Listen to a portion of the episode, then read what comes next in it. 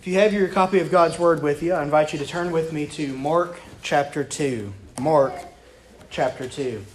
We're going to continue our sermon series in the Gospel of Mark um, with what will be our 12th sermon in the Gospel of Mark, um, which I've titled The Farsightedness of Pride. The Farsightedness of Pride. We're going to be in Mark chapter 2, beginning at verse 14 and reading through verse 17. Mark chapter 2, beginning at verse 14. As he, being Jesus, passed by, he saw Levi, the son of Alphaeus, sitting in the tax booth. And he said to him, Follow me. And he got up and followed him. And it happened that he was reclining at the table in his house, and many tax collectors and sinners were dining with Jesus and his disciples, for there were many of them, and they were following him. When the scribes of the Pharisees saw that he was eating with sinners and tax collectors, they said to his disciples, why is he eating and drinking with tax collectors and sinners? And hearing this, Jesus said to them, It is not those who are healthy who need a physician, but those who are sick. I did not come to call the righteous, but sinners. Let's pray. Father, we thank you for your word.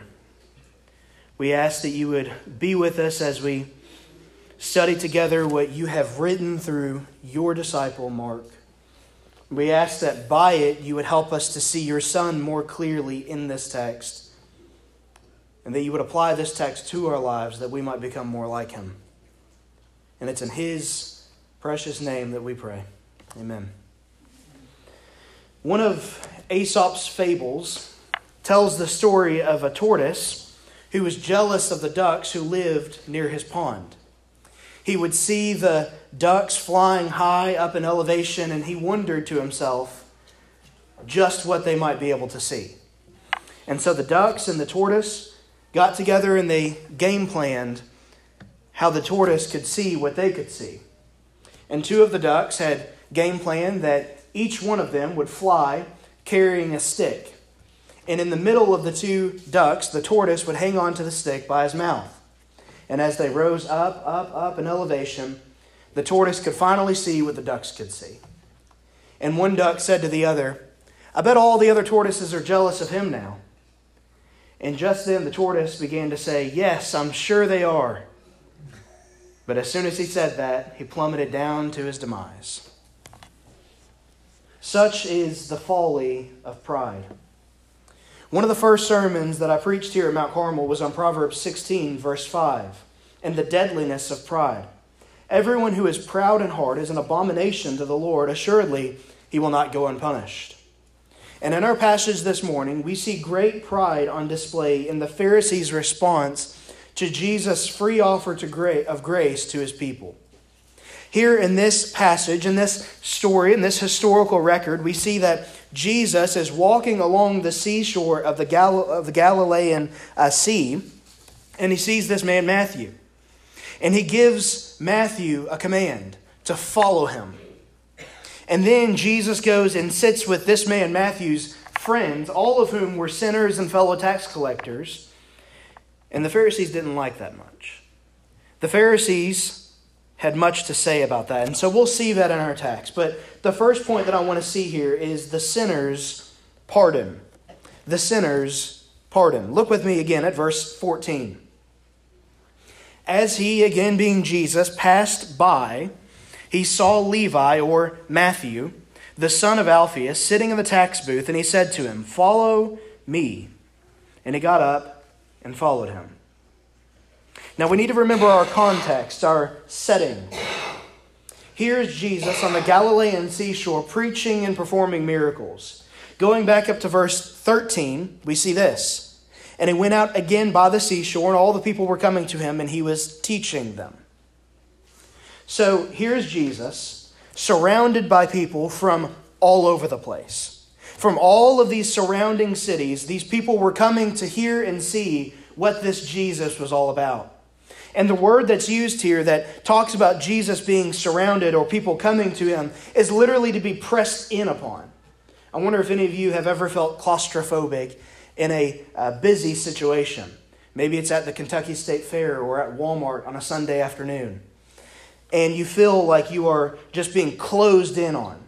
That's what this idea is, is that Jesus is being closed in on. Jesus is being surrounded by people from all over the place, from all different backgrounds, all different walks of life, all different ethnicities, different people groups, different cities. And here we are in verse 14. As he passed by us, Jesus is walking along the seashore in this massive crowd of people. He sees one, namely Levi Matthew, the son of Alphaeus. And this man, Levi, is sitting in a tax booth. This man is sitting here, very likely actively sinning, very likely actively calling upon people, come and give me your money, which you don't really owe. We'll get to, get to more on that in just a moment. But this man is very likely actively sinning with this large of a crowd of people.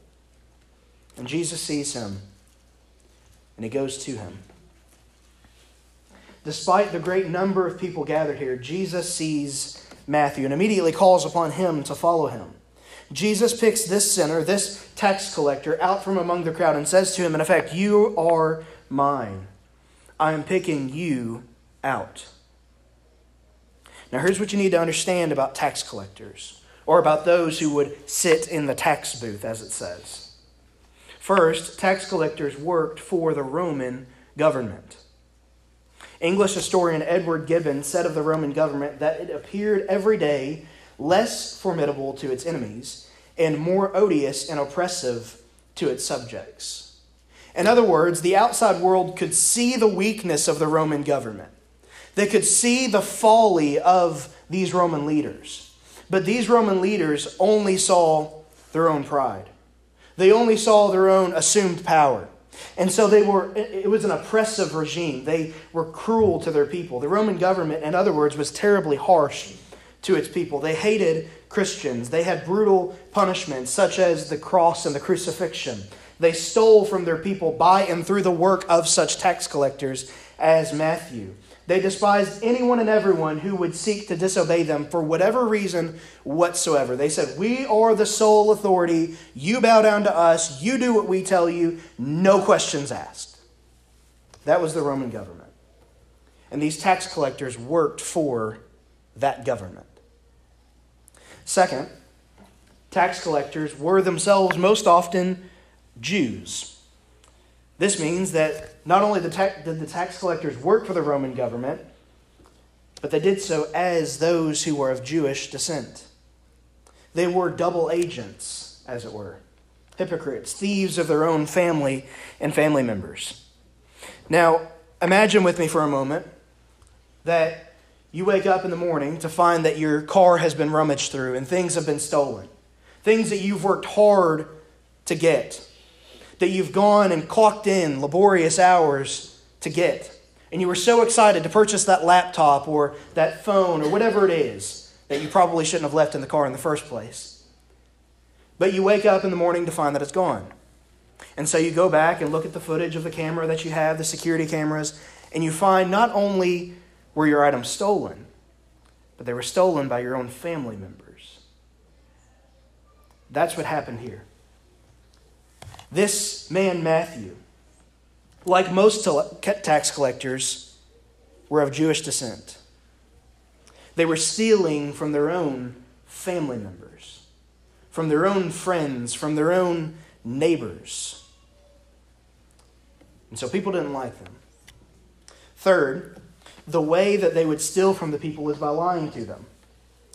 It would have been bad enough to steal from people, but even worse to do so by lying to them. And that is exactly what tax collectors did. That's what somebody like Matthew would have done.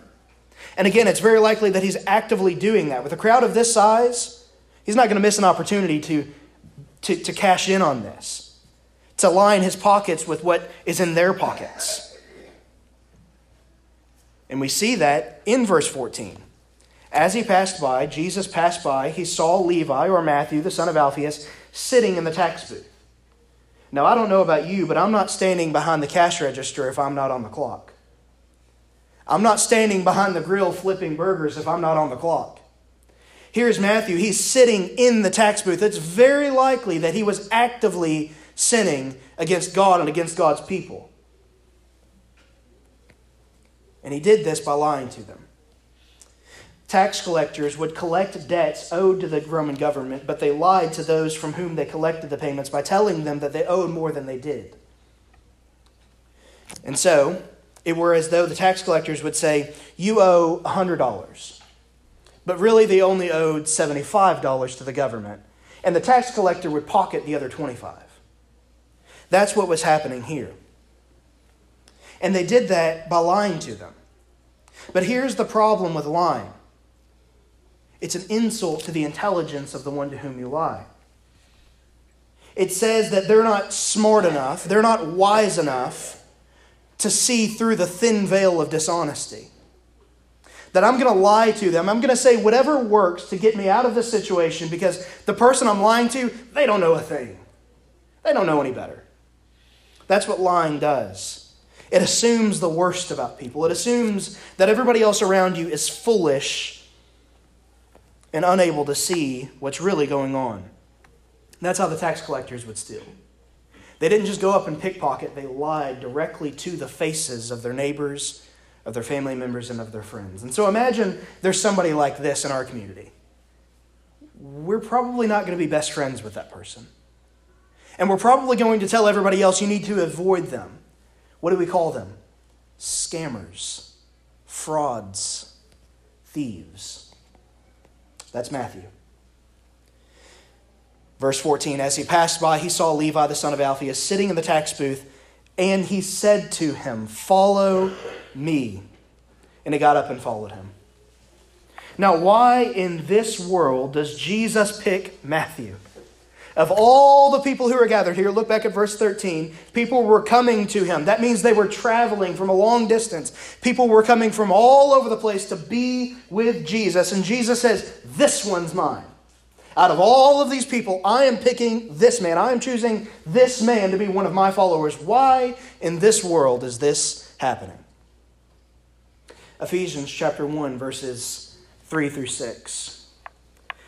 Blessed be the God and Father of our Lord Jesus Christ, who has blessed us with every spiritual blessing in the heavenly places in Christ, just as he chose us in him before the foundation of the world that we would be holy and blameless before him. In love, he predestined us to adoption as sons through Jesus Christ to himself, according to the kind intention of his will, to the praise of the glory of his grace, which he freely bestowed on us in the beloved. And so, what Paul does here is he offers blessing or praise to God on the basis of what he has done for us, namely, that he has set aside his people from before the foundation of the earth. Now, the word that's used there is literally a word that suggests that it was before the blueprints of creation. So, the very first thing that God did, if we can look at it from a chronological standpoint, although God is outside of time, he, he puts himself in time, speaking anthropomorphically, that is, in a way that we can understand. He says, Before anything else, before I even designed the trees, before I came up with an idea of how I was going to create rocks and create rock formations, before I did any of that, I said, I want a people for myself. However, I'm going to create this, whatever I'm going to make people look like, whatever I'm going to make lions and tigers and bears, whatever I'm going to make them to look like, I do know this. I want a people for myself, a people upon whom I can set my love. And that's what that word means, is that he did this before anything else. Now, some like to contend that this verse doesn't say that God chose us unto salvation but just unto good works. But good works assume that salvation precedes them because only in Christ can we do good works. Isaiah 64, verse 6 tells us that even our good works apart from Christ are like filthy rags. That is literally to be translated as menstrual rags. Things that you don't just stick at the top of the trash, but you put at the bottom of the trash to make sure the dog doesn't get to them. That's how our supposed good works are apart from Christ. And so it's as though God is saying, You think you're doing good on your own? You think you've got this all figured out? Oh, no. No, you need something far more than your own supposed good works. You need Christ and his work of salvation upon the cross at Calvary, his work of being raised unto newness of life as we celebrated last week, his work, work of interceding on your behalf. You need Jesus. But pay close attention there in Ephesians chapter 1. to the basis upon which he chose us as his children unto adoption. Verse 4 In love, in love, he predestined us to adoption as sons through Jesus Christ to himself, according to the kind intention of his will, to the praise of his grace, to the, to the praise of the glory of his grace, which he freely bestowed on us in the beloved. He did it for his love, he did it for his glory. He did it to say, I love you. I care about you. You are mine. And so here, Jesus picks out Matthew from among the crowd to say, Look at how gracious I am. This person is actively sinning against you. This person is actively doing what all of you hate for him to do. And I'm going to set my grace on him. I'm going to set my love on him. I'm going to make him mine. I'm going to make him not only mine, but I'm going to send him out to be a spokesperson of just what I can do. John 15, verse 16. You did not choose me, Jesus says, but I chose you and appointed you that you would go and bear fruit and that your fruit would remain, so that whatever you ask of the Father in my name, he would give to you. Ephesians 2, verses 1 through 10. And you were dead. That word literally being necros, that's as a corpse. You had nothing to bring, nothing to offer, nothing with which to make a bargain with God for salvation. You were dead. Not just drowning, not just sinking, not just sick, dead. At the bottom of the sea, already lifeless, spiritually speaking. And you were dead in your trespasses and sins, in which you formerly walked according to the course of this world, according to the prince of the power of the air of the Spirit that is now working in the sons of disobedience. Among them, we too all formerly lived in the lusts of our flesh, indulging the desires of the flesh and of the mind, and were by nature children of wrath, even as the rest. But God.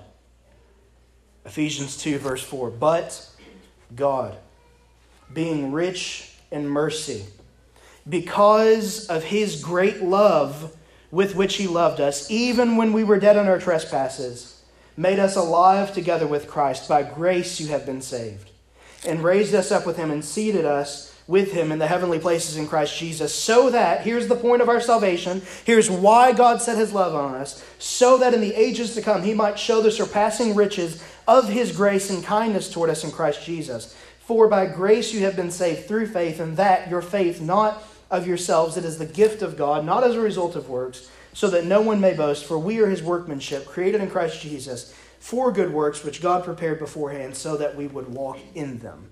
God saved us so that in us people might see how gracious he is. Do you see that? Do you see that in your life you did not deserve salvation? You did not earn God's grace. You did not do anything that made him say, Well, I've got to love him now. I mean, look at that. Look how awesome he is. He's doing really well. He's got a lot of money in the bank account. He's got all of the neighbors loving him. I've got to love him. Everybody else does. That's not what happened. God, before the foundation of the world, before you ever drew your first breath, before He even designed you, said, I'm going to love a people for myself so that in them people might see how good and gracious I am. Salvation, yes, it is about saving you. It is about making you new. It is about saving you out of God's wrath and out of hell, out of the fires of eternal damnation. Yes, it's about that. But, beloved, so much more than that. It's about how gracious Jesus is. It's about God showing himself to be who he says he is. And that's why here in verse 14, he picks someone from among the lot who nobody else would have thought he would have picked. Maybe that's your story. Maybe your story is nobody would have picked me. I was always last to be picked on the playground. I was always last to be called on if I had my hand raised and all the other students did to answer a question in class. A task needs to be done at work, they're not coming to me for it. Everybody knows how much of a heathen I am. Everybody knows how much I look to get out of doing things. And yet, God saved you. If you're in Christ, you can confess to this that before your salvation moment, before that moment when you cried out to God and said, I'm a sinner, I need a Savior, before that, you didn't have anything to offer. You didn't have anything that would make you right, that would tip the scales in your favor. And here is Matthew. He's actively sinning. He didn't have anything to offer. And Jesus says, That one, that kind of person is who I'm showing my grace to. So that, verse 13, all these other people who are here can see it and say, Whoa, look at what God is doing. This is incredible. But as we progress through our text, the Pharisees missed this.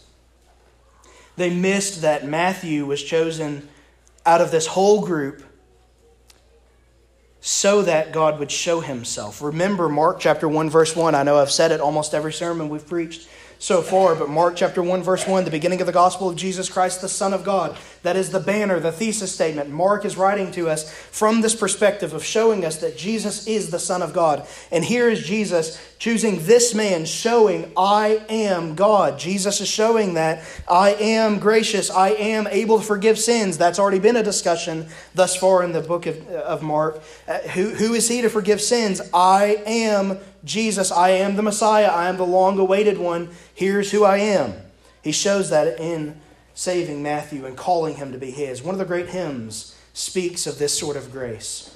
It says, Marvelous, infinite, matchless grace, freely bestowed on all who believe, all who are longing to see his face. Will you, this moment, his grace receive?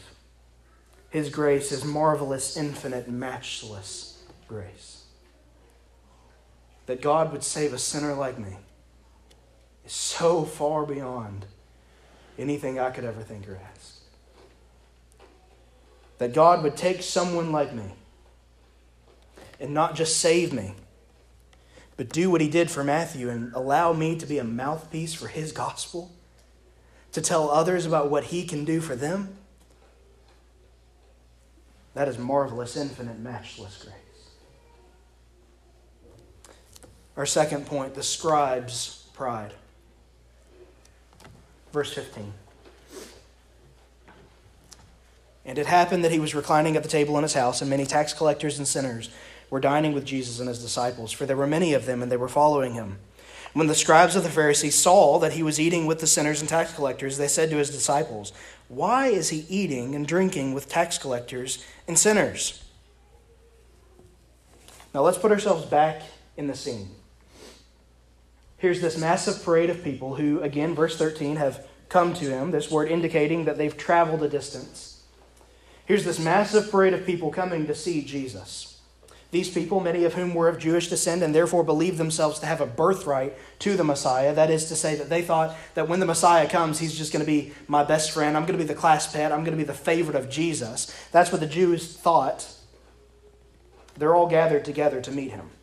They're all here in this one place to see Jesus, to meet Jesus, to hear Jesus, to figure out what Jesus is all about. By now, the word has gotten around that Jesus can heal, Jesus is preaching with authority, Jesus is doing things that the scribes don't much care for. And so people are saying, well, we got to go see this. This is a spectacle. We got to go see this. Here they all are. They've all come from a distance, but just then, they see him walking away. They're probably thinking, what? Where in the world is he going? We've all come here to see him, and he's leaving? But not only is he walking away from them, he's walking toward a sinner. To add insult to injury, here he's not just walking away from the people who thought that they had a birthright to him, but he's walking toward someone who's viewed as a sinner and a thief, someone who is an outcast of society. So, what's the point? Why is Jesus here eating with tax collectors and sinners? Why is he sitting there with people who were outcasts, criminals, and great sinners deserving of judgment? I would submit unto us this morning that it's for the very same reason he came and met with you. It's the very same reason that he came and saved you and drew you into his loving embrace if you're in Christ. 1 John 4 9 through 10. By this, the love of God was manifested in us, that God has sent his only begotten Son into the world so that, that we might live through him. In this is love, not that we loved God, Not that we had done everything right and dotted all of our I's, crossed all of our T's, made everything just beautiful in our life, and brought as a gift wrapped up in a bow and said, Here, God, but that He loved us and sent His Son to be the propitiation or the atonement for our sins. Do you see that? God's love compels him to track down sinners as a lion hunting its prey, and yet rather tear you to, rather than tear you to shreds with his wrath, as he should do, instead he brings you into his loving embrace. And if we've forgotten somewhere along the way that it is God's grace that has us where we are, it is God's grace that is sustaining us, it is God's love that is making you a Christian, that is God's love that is cleaning you up, it is God's love that has made you to be where you are in your life. If you have forgotten that somewhere along the way and you're looking at what God's doing now, where He's saving people now, saying, No, God couldn't possibly save them, remember where you were. Remember where you came from. By this, the love of God was manifested in us. Not that we loved him, but that he loved us. Don't miss out what took place immediately preceding this. In verse 14, Jesus called this man Matthew, and then here in verses 15 and 16, Jesus is sitting with Matthew's friends. Immediately after this, Jesus is sitting with all of Matthew's companions, his fellow tax collectors. Verse 15, and it happened that he was reclining at the table in his house, and many tax collectors, that is, co workers of Matthew and sinners, were dining with Jesus and his disciples, for there were many of them and they were following him. Do you not think that there's a direct correlation here between Matthew's conversion and Jesus' introduction to Matthew's friends? In verse 14, Matthew is called out from among the crowd to follow Jesus to be a disciple, to be one who obeys him. And then in verses 15 and 16, Jesus is sitting with Matthew's friends. He gets right to work. Matthew says, You told me to follow you, I'm following. I'm following. I wonder, what has God called you to do? What has God equipped you to do? What has God given you gifts and talents to do? By and through the work of His Holy Spirit in you. And He's saying, use that gift, use that talent. Tell that coworker, tell that neighbor, tell that family member. But you keep saying, I don't know. Not yet. Give me some more time. I don't know about coming to you in salvation yet. Let me, let me get some things in order first. As soon as Jesus calls, Matthew obeys. And then he leads him to his friends. Verse 16. The Pharisees wouldn't have any of this. They're not okay with Jesus going around these folks. That type, that group over there, yeah, they're unsavable. They're beyond help. They're not as good as we are. We've been following all the rules all this time, and Jesus is sitting with them. You can just hear them now. The scribes are again the ones who make sure everything is just so. They every I dotted and every T crossed. When they see something that they perceive as wrong, their inner watchdog comes jumping out, barking and biting.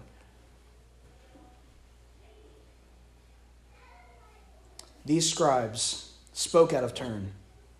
They spoke of what they did not understand. They knew only the law. They knew nothing of grace, of love, of mercy, of kindness. They thought Jesus was breaking the law by sitting with sinners and tax collectors.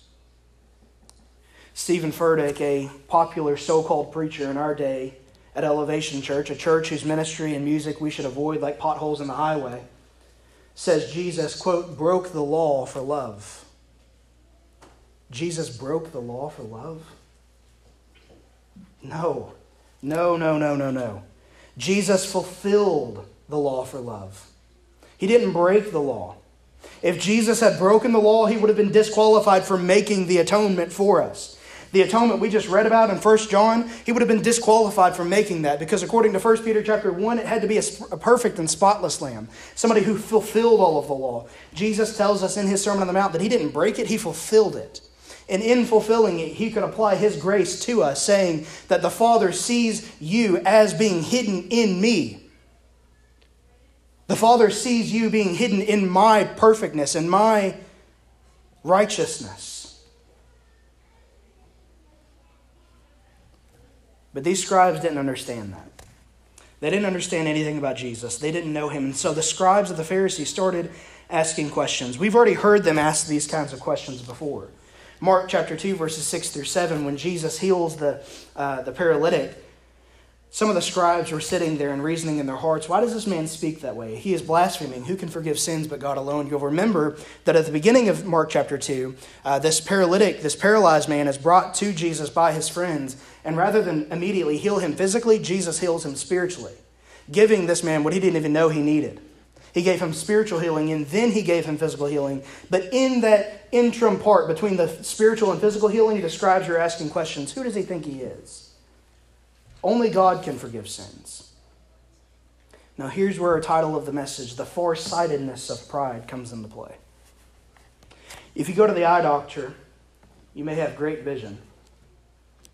You may not need glasses at all, or contacts, or LASIK. You might not never need that. But if you don't have great vision, like myself, and every time you go to the eye doctor, your vision gets slightly worse year after year after year, then you may be one or the other, either nearsighted, that is unable to see things from a distance you can see up close, but not things from a distance, or farsighted, that is unable to th- see things up close. You can see things from a distance, but things up close are blurry.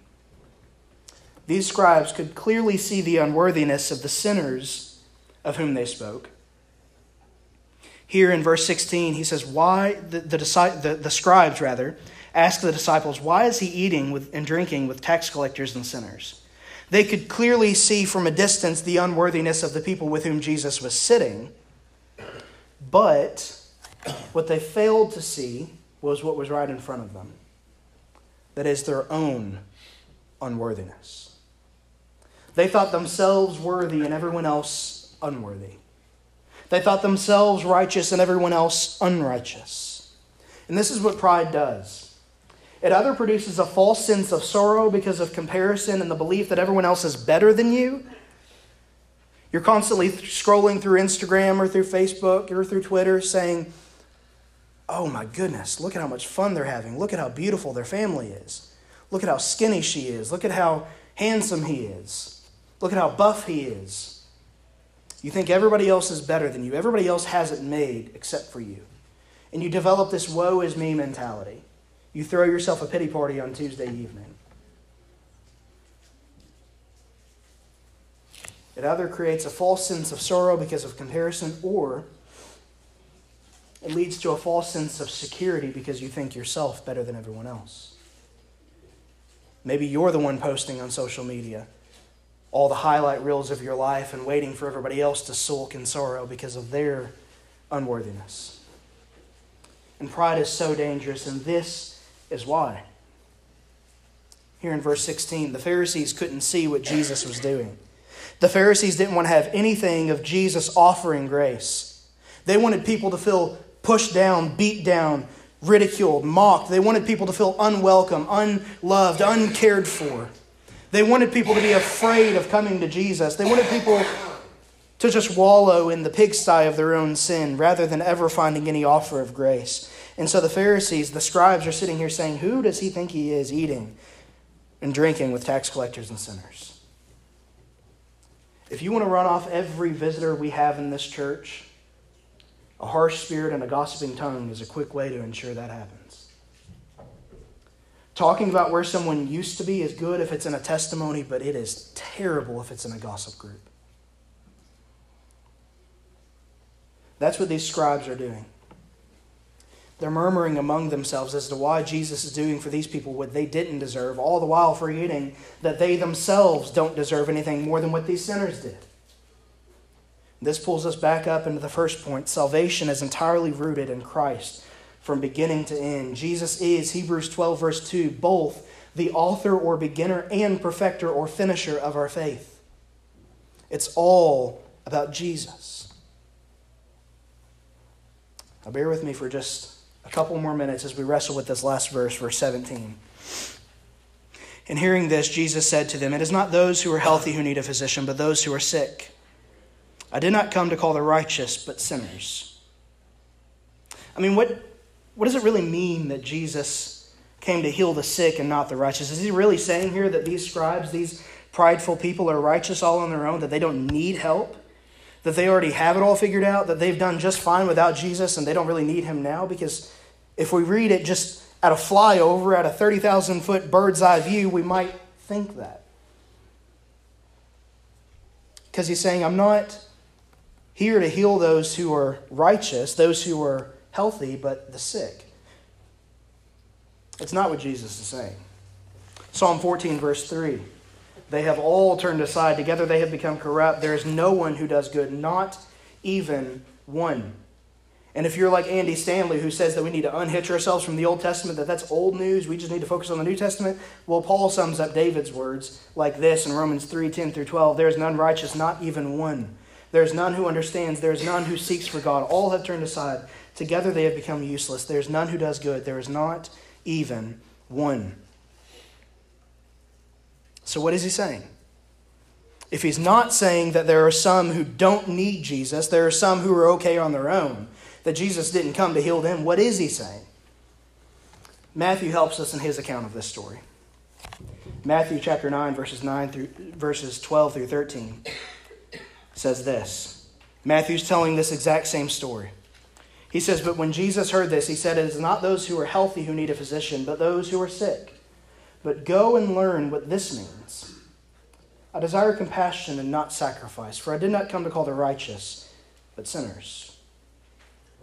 Now, if we don't know our Bibles, we'll miss here what Jesus, the Son of God, is doing. He's quoting the Old Testament, word for word. This is why Jesus tells these scribes to go and learn. They needed to go back to the drawing board. They needed to reevaluate themselves. Rather than wallow in their pride, rather than lift themselves up and say, Well, we don't need a physician.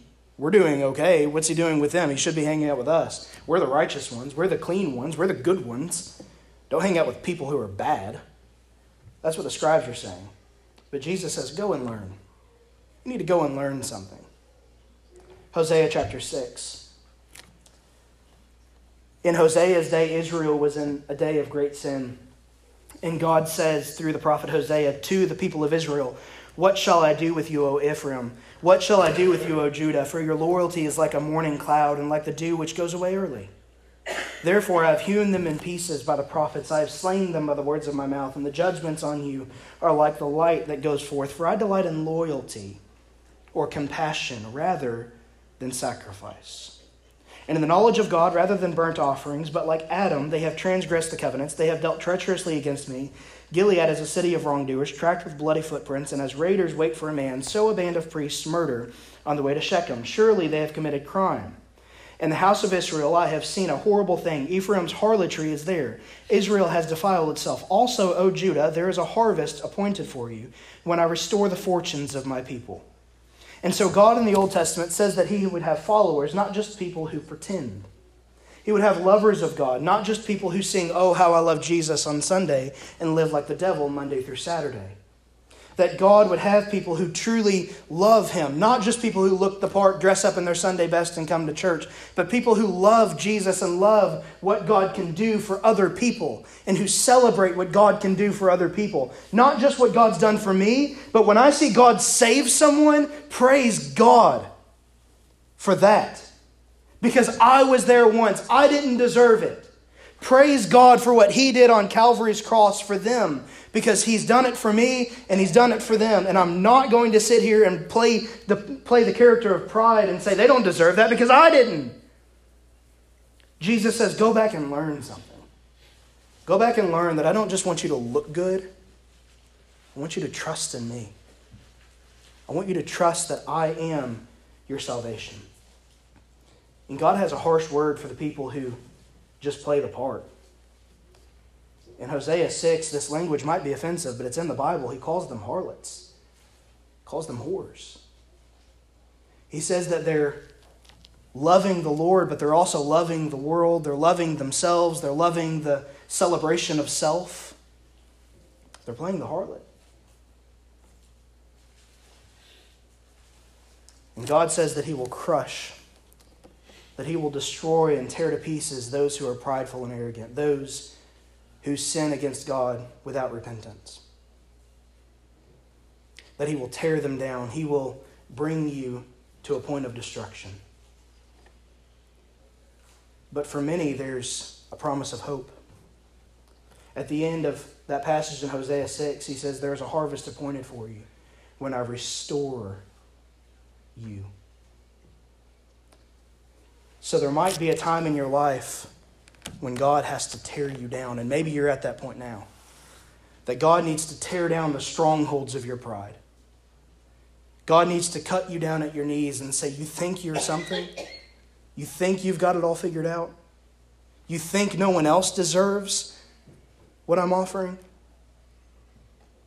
But then He'll build you up. He'll build you up by giving you grace in Himself. Jesus came down to break down our pride. The gruesomeness of the cross should be like a hammer that shatters every hard heart. When we look at the cross and we say, That should have been me, that should break down our pride. The prideful scribe or the purified sinner. The mocker who talked badly about Jesus or Matthew who tells others about Jesus. The person on your way to hell's destruction under God's rightful wrath or the person who has been saved by the grace? Which are you? Which are you? Let's pray. Father, thank you for your word. I ask, Lord, that despite my weakness, despite my many failures, despite my humanity, that you would use this message by and through the power of your word that was delivered to save your people and to sanctify your people. I pray this in Christ's name. Amen.